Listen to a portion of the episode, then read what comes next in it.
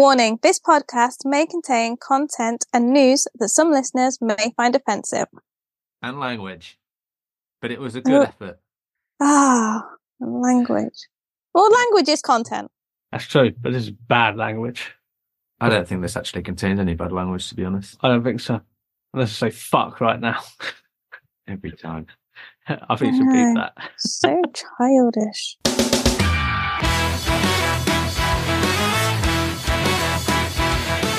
Welcome to Seesaw Podcast. with your hosts T, Cleves, and Selena. Every week, bringing some much needed balance and humour to brighten up what can sometimes be a dark, disabled world. Welcome back to Seesaw Podcast, the show that is giving you all the gripping news outside of the disability news service, which are a lot better than us and a lot more timely, considering some of our Quipline news comes at the end of the year where we try and give you all of the. It was a news roundup of the year. It was, but it wasn't at the time of recording each segment, was it? That makes it more. I can't think of a word. Right. Wholesome. Ah, okay. Fantastic. Just pick Um, one. I'm glad. This week, we are joined by the editor of Disability News Service um, and author, John Pring. And we're going to be chatting about being a journalist with a disability, all the work he's done for the DNS, as well as John's upcoming book, which is all about exposing inadequacies in the Department of Work and Pensions. A little bit of a teaser for a book that is coming out later this year. So we hope you enjoy it. It was a really good chat with John. And here we go. Hi, everyone. We're back with another amazing guests. Today, we are joined by the fabulous John Pring. Hey, John. Hello. Thank you very much. Thanks for thanks for coming on. So I think the best thing to do is just, just ask you to introduce yourself, um, and if you're comfortable, just spotlighting your disability. Yeah, sure. Um, so I, I run Disability News Service, which is a it's a news agency that obviously specializes on disability issues, and I've been doing that for about 15 years now. So I've got the website, which is disabilitynewsservice.com, and uh, send those stories out every Thursday. So I've been doing that about 15 years, and I've been a journalist for about yeah about 30 years. I've been a journalist for, and I started uh, in um, local papers, regional papers, freelanced, and then I ended up on Disability Now magazine. I don't know if you remember that. Yeah, Um, yeah. yeah. which it doesn't go anymore, but um, I was there for on and off for about for about eight nine years, and then set up DNS um, after I got made redundant, and uh, got a, a book coming out later this year about um, my ongoing investigations into the Department for Work and Pensions, and uh, and its its links with well countless deaths of benefit claimants. Oh yeah, and I'm yeah you um, my own impairment. I'm I'm autistic. I'd always had always considered myself to have you know someone with kind of long term experience of mental distress, and it's only in kind of recent years that it started to dawn on me that I was actually autistic, and I've finally got a diagnosis last year, which I just found incredibly helpful. Just kind of like a weight a weight lifting, you know. Suddenly everything everything made sense. Well, not everything, not everything makes sense, but you know, uh, because I haven't really lived a typical life, and and it did help to make sense of of some of those aspects of my life that I just found pretty confusing. Yeah, absolutely, and it makes things a bit, little bit clearer, doesn't it? It's like you, you know where Mm. things stand, and then at that point, you know, there's support that's around that to potentially look at down that line, so you can think, oh, okay, that's what it is. I can start putting answer to the questions I've always had. Yeah, I've found it. It's helped with not beating up on myself so much about some of those things that I have struggled with. You know, socializing, relationships. You know, I've had my obsessions, my rigid routines, my kind of sensitivities and all those kind of things. I mean, I spent 10, 15 years on my first book, which was out about 10, 12 years ago now. And I've spent pretty much the last decade working on, on the new book. And that's not really typical behavior, you know, being so obsessed with something to that degree. And so, yeah, it, it's, it's definitely helped. Yeah, Yeah. absolutely. We just dive back a little bit because I would like to ask Hmm. you, obviously, about Disability News Service. You said you'd been made redundant from your previous job. Is that what inspired you to want to sort of carry on with that sort of like, news outlet, if you like? Yeah, yeah, because I've been at Disability Now magazine for quite a few years. I'd uh, been acting editor, and then at the end, I was deputy editor, and I was made redundant. And and I knew the focus of Disability Now had, had kind of increasingly become about comment and features, and there wasn't really a, a media organisation out there that was really focusing on disability related news. So I saw a gap, and reporting and investigation, you know, that was my strength rather than mm comment and, and, and, features and stuff. So I looked into whether that was something I could do myself and I launched it in, was it, April 2009 and it kind of built, built gradually after that. I still wish today that more, more of the disabled journalists out there were interested in the news side of things rather than comment and features because, you know, without the news, what is there to comment on? Yeah. So how is it that you go about choosing the news stories you want to cover? Oh, okay. So, well, I always try and make sure I've got kind of two or three investigative type stories on the go that I can get my teeth into on the Friday, which is that's kind of the first day of my my new week, as it were. A lot of them are kind of based on hunches or or responses to. I make a lot of freedom of information requests, particularly for the government, but a lot of them are from emails or phone calls I've had from disabled people, and also, you know, there are there are big announcements, often big government announcements, but I have to, you know, I, I, I, try and put a, my own angle on those announcements. And it's usually something I've spotted that doesn't seem quite right, you know, often because it's something I've covered before. And I realize the government is not being straight about its past actions or, or inactions and it's and you know it's really important to get disabled view disabled people's views on those issues and on those announcements. And that I think is one of the kind of things that I that Disability News Service does that that other people don't do. So if we had, for instance, we had the Disability Action Plan last week that um, DPAC um, has called the Disability in Inaction Plan, and it, it was out one day, and then all the big disability charities got their press offices into gear and got their statements out there, and that's what appeared in the in the the newspapers the next day, and disabled people's views weren't heard. Yeah. So, you know, I was able to to talk to my contacts, and we had the you know the grassroots groups and the disabled people's organisations gave their comments on it, and and that way, Disability News Service was able to do something different and something important and and amplify the voices of disabled people. You know, yeah. because it's uh, a website, and obviously you need to drive traffic. Do you yeah. ever feel like you have a bit of a vested interest to pick stories that are a bit more uh, like clickbaity, basically. Like yeah, sensationalist. Pull in um, yeah. people, your audience, effectively. And are they more sort of geared towards that slant, as in maybe disabled people have quite a rough time of whatever the story is about, and it's more slanted towards. Well, you said it's more slanted towards people with a disabilities views, but are they? Do you feel that they're balanced? Yeah, I mean that's a, that's a really important question because Fortunately, not all my revenue comes from the website. A bit of it does, kind of indirectly, because people give financial support. There's a, a, mm. a, link at the bottom for donations, it's, it's, which is quite common. But I also have organizations that subscribe and I send them my stories out a few hours before they get on the website every week. Most of them are disabled people's organizations and a lot of them have supported me for about 10 years now. And that's absolutely crucial as well. So it means that I've constantly got in my head, right? Don't just do what is going to be popular on Twitter. Sorry, X. yeah.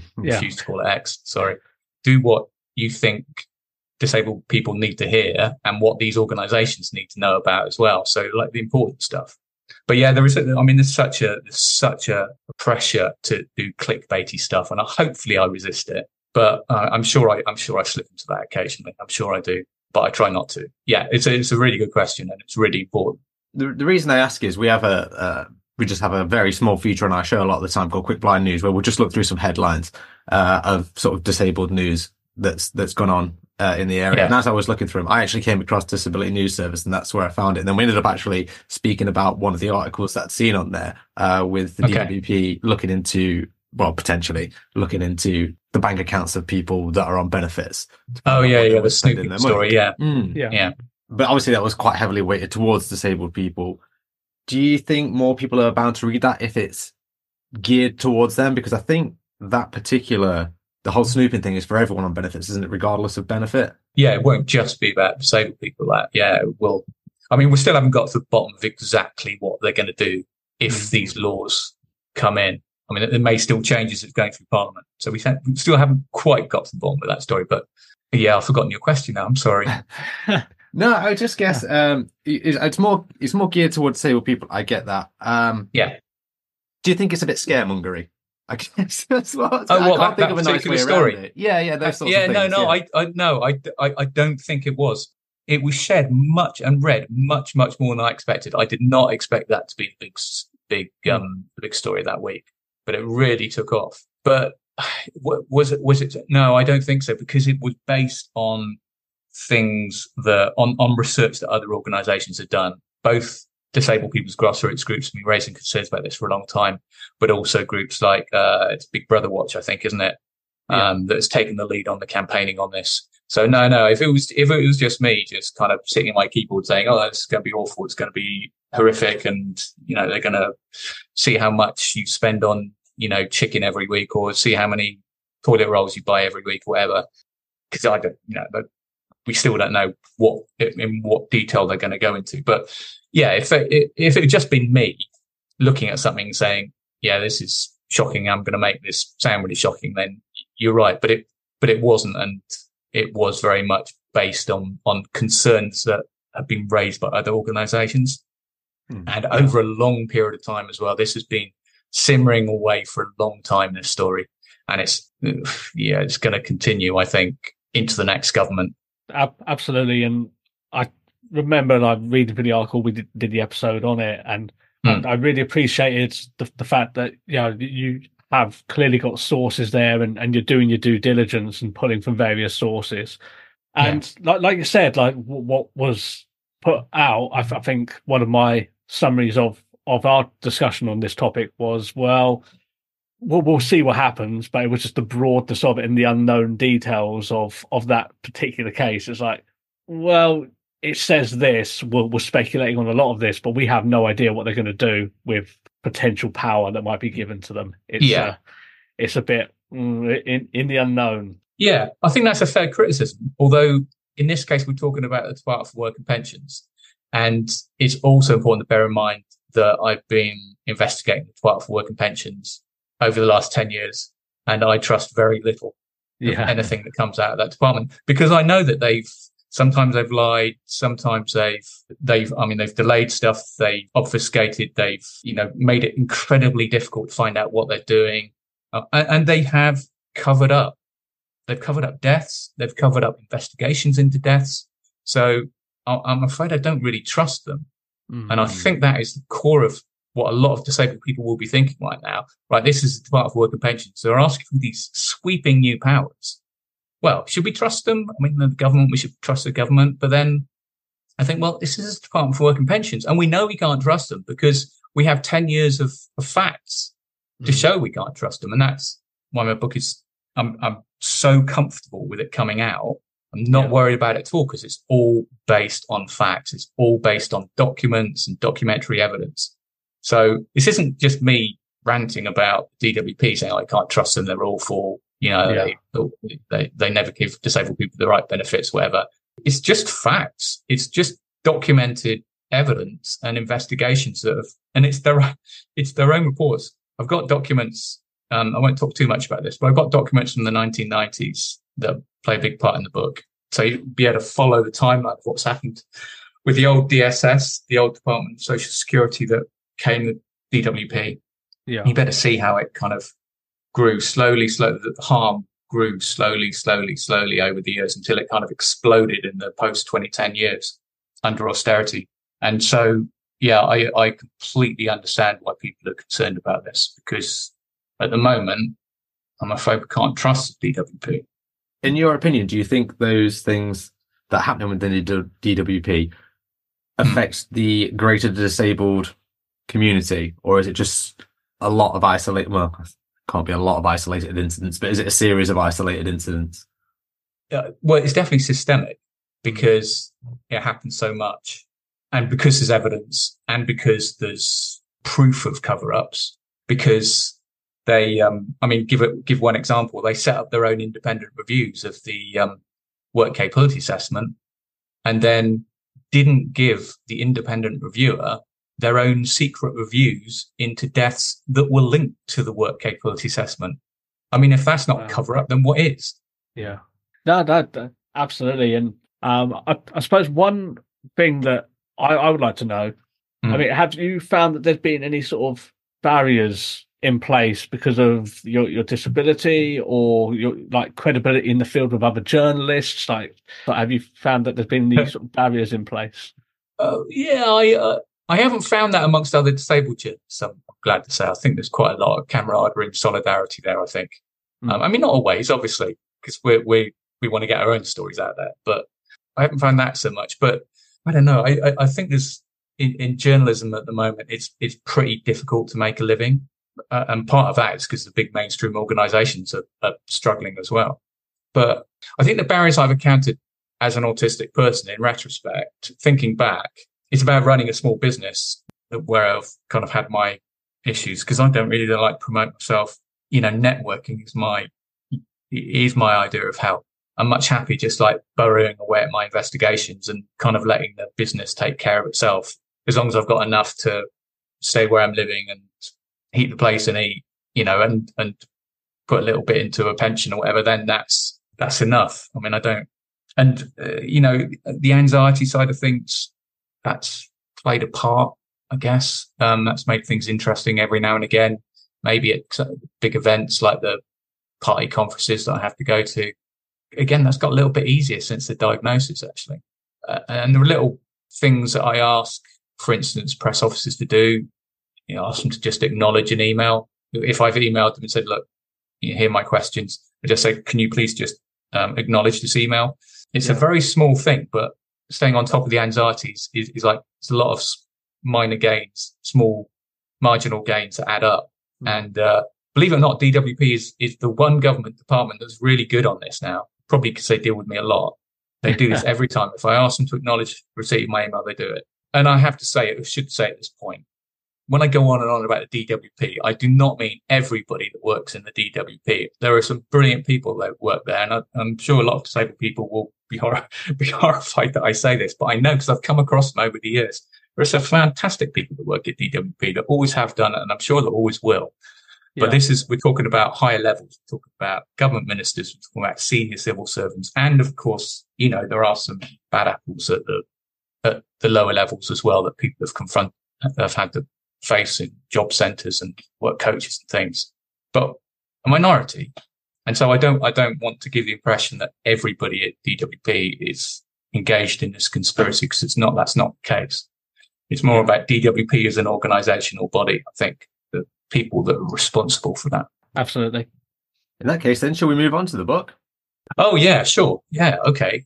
I mean, I, I, I decided to write it. I'd spent about, God, about a decade researching deaths caused by DWP. And I started after a lot of the grassroots groups had been, did the initial work on this, did some brilliant research and I picked up on it quite late. So it wasn't until probably 2012, 2013 that I began to really pick up on this and started asking freedom of information requests 2013 and started to gradually interview some of the families over the years as well. And so after about, about nearly a decade of that, it became clear that, you know, disabled people were continuing to die and, uh, the DWP was either unable or unwilling to carry out the reforms necessary to make, to make the social security system safe.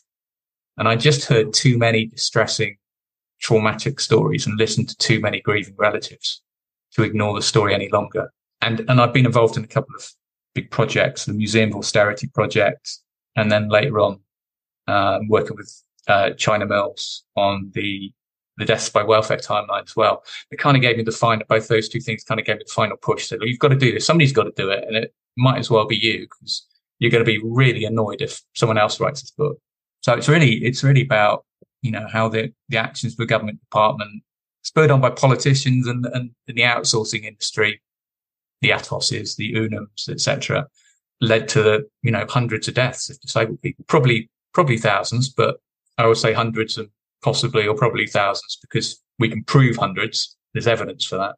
But it's also about how the government department, how the DWP covered up their role in these deaths as well. And there's documents I've obtained that show how the violence inflicted, kind of built gradually over, over the years, slowly, and then kind of in that in that post 2010 austerity period, it just well, it really did kind of explode, particularly in those early 2010 to 2015 years, and it's still happening now. Another story today on the same thing, An- another another tragic death, and and I'm reporting today that secretly the government, uh, the DWP, has has weakened its guidance on when it investigates suicides of claimants secretly. They didn't tell anybody they'd done this. They did this a year after they told the National Audit Office, oh no, anytime there's a suicide of a claimant, we will investigate. We'll do one of our internal process reviews. We'll do it every time. And then a year later, without telling anybody, they weakened it. So that doesn't happen anymore. So there are now suicides of claimants that are not being investigated properly by the DWP. So it continues. Why do you think And- that sort of thing happens? Why does it happen? Do you mean, uh, do you mean, why do you think people die? Or, I mean, why do they sort of weaken their guidelines, for example? oh, is it yeah, lack of I- funding I don't know. resources or I don't think it's that. I'm sure they'll come up with a what, what they would think of as a as a rational explanation. But we it, that particular story is too early to know yet at the moment. I think a lot of it is probably political reasons. The, the cover ups in the past have been, I, I think, kind of political, and I think they think they know best. And I mean, there are a number of a number of reasons why they've acted like they do. It, I think it's quite complex, and I think there's interrelations between like the private sector and the, the, politics of it, because the politics of it came very kind of changed in the 1990s when Labour decided that they needed to do something that proved, you know, new, new Labour's different. They needed to do something that proved that New Labour was different. And coming down hard on social security claimants was one of the ways that they could do that. Look, see, we're different. We're not, we're not old Labour anymore. We're new Labour. We, we need to come down hard on, on claimants as well. Now, I don't think I'm saying, well, I'm not saying that, that the Labour government was, was as bad as what we've seen in the last few years, but they've certainly got questions to answer. Uh, Absolutely. yeah. and For only one one death from a, a claimant or any disabled person is is too many, and Yeah. so it's like you, you're doing great work, and like even then, like you, you hear countless stories of the DWP in particular letting people down. We've spotlighted before when transition to personal independence payment happened, and all the issues that went with that, and Oh, yeah. Yeah. and and all of the, the craziness that happened at that time. Yeah, just overspend, underthink seemed to be the approach at the time. But Yeah, yeah, absolutely. I did. A, I did about a year, years worth of stories on on on PIP when we started to hear. I started to hear. It started with like two or three emails from disabled people who'd gone through a PIP assessment and said, "Look, this assessor's just lied. They flat out lied. I told them about my impairment and the impact of it, and and they reported something completely different in the assessment report." yeah, And I started to think, well, there's, there's like three or four, there's five of them now. And Yeah. I just, it's been about a year. I mean, not, this wasn't the only thing I did for a year, but it's about a year doing this. And there were so many stories. There were so many stories from people all saying the same. And a lot, nearly all of them could evidence it as well. I mean, some of them had recordings, they had video recordings, they had, some of them had audio recordings. But yeah, and, and, and if we think things have changed now, I'm, you know, I, I don't want to scaremonger, but I am really concerned about universal credit. And obviously I'm not the only one concerned about it. And I go through periods when I think, oh no, it's a much better system. It's all rolled into one and it's all, you know, it's going to be online. It's going to make things so much easier.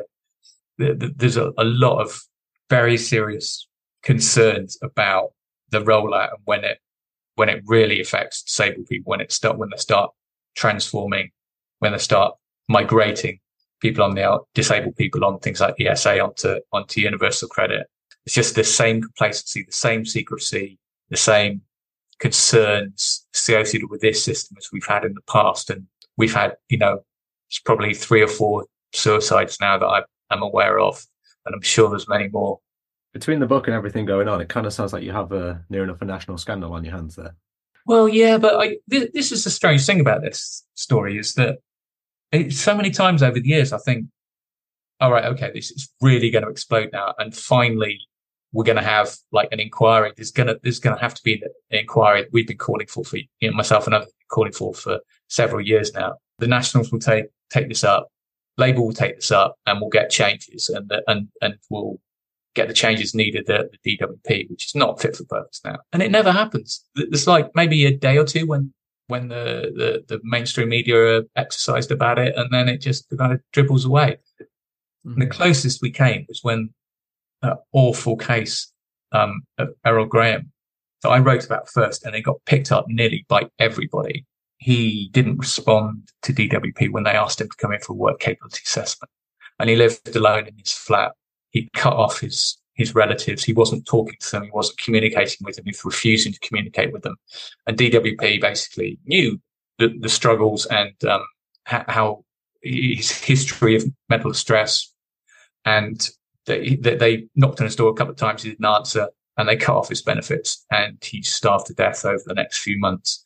I think a lot of people know about this case. And I really thought mm. that one was going to be the one that was going to, was going to be the tipping point. And it wasn't. And I, I just, I, I don't understand it. I really don't. Hope, you know, maybe when the book comes out, it will finally be that tipping point. I, I don't know. It, there's, there are so many different variables when a book comes out. And no matter how important I think it is, I, I need variables to, to go in my favor when it comes out in August. That was yeah. going to be my next question. When was it out?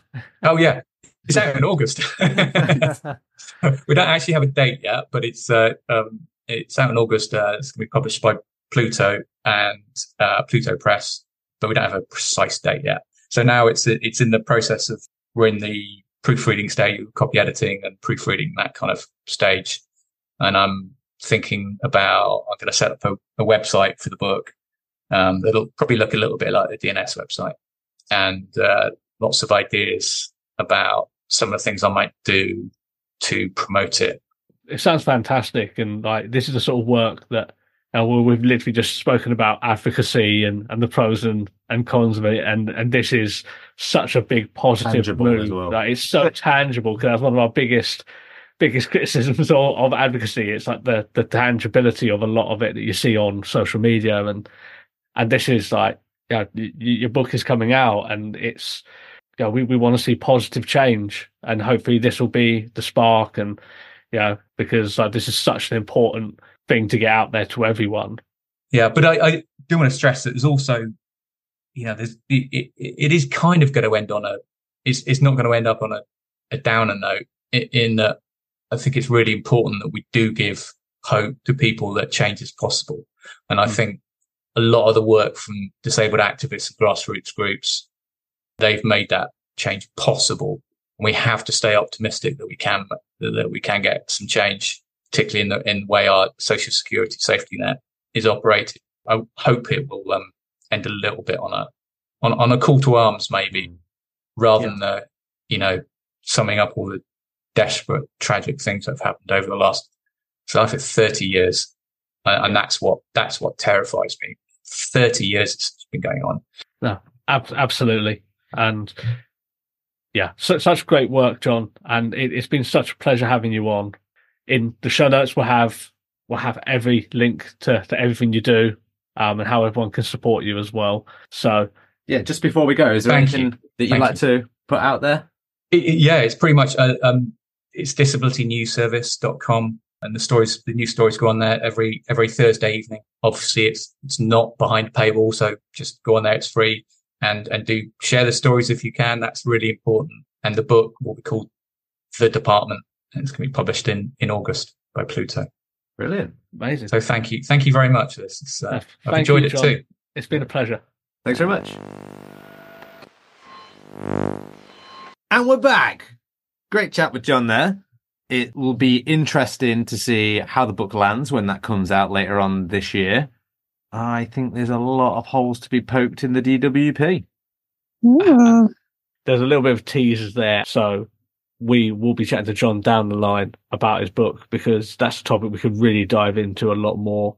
Because it seems like there's, like you said, Cleves, there's a lot of holes, there's a lot of issues there. There's a lot of scandal. Mm. Sounds like a juicy book.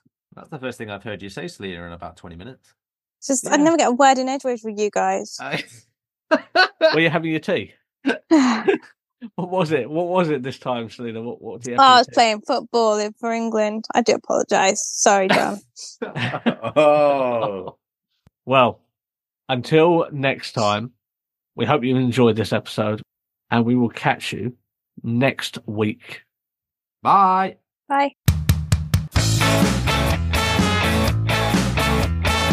Thank you for listening to Seesaw Podcast. Your feedback and comments mean a lot to us, so if you'd like to get in touch, you can do so in the following ways. You can find us on X at Seesaw Pod, Facebook, Instagram, and YouTube at Seesaw Podcast. You can email us at seesawpodcast at gmail.com and you can stream with us live every week on Twitch at Seesaw Podcast. Remember to like, rate, review, and share with a friend.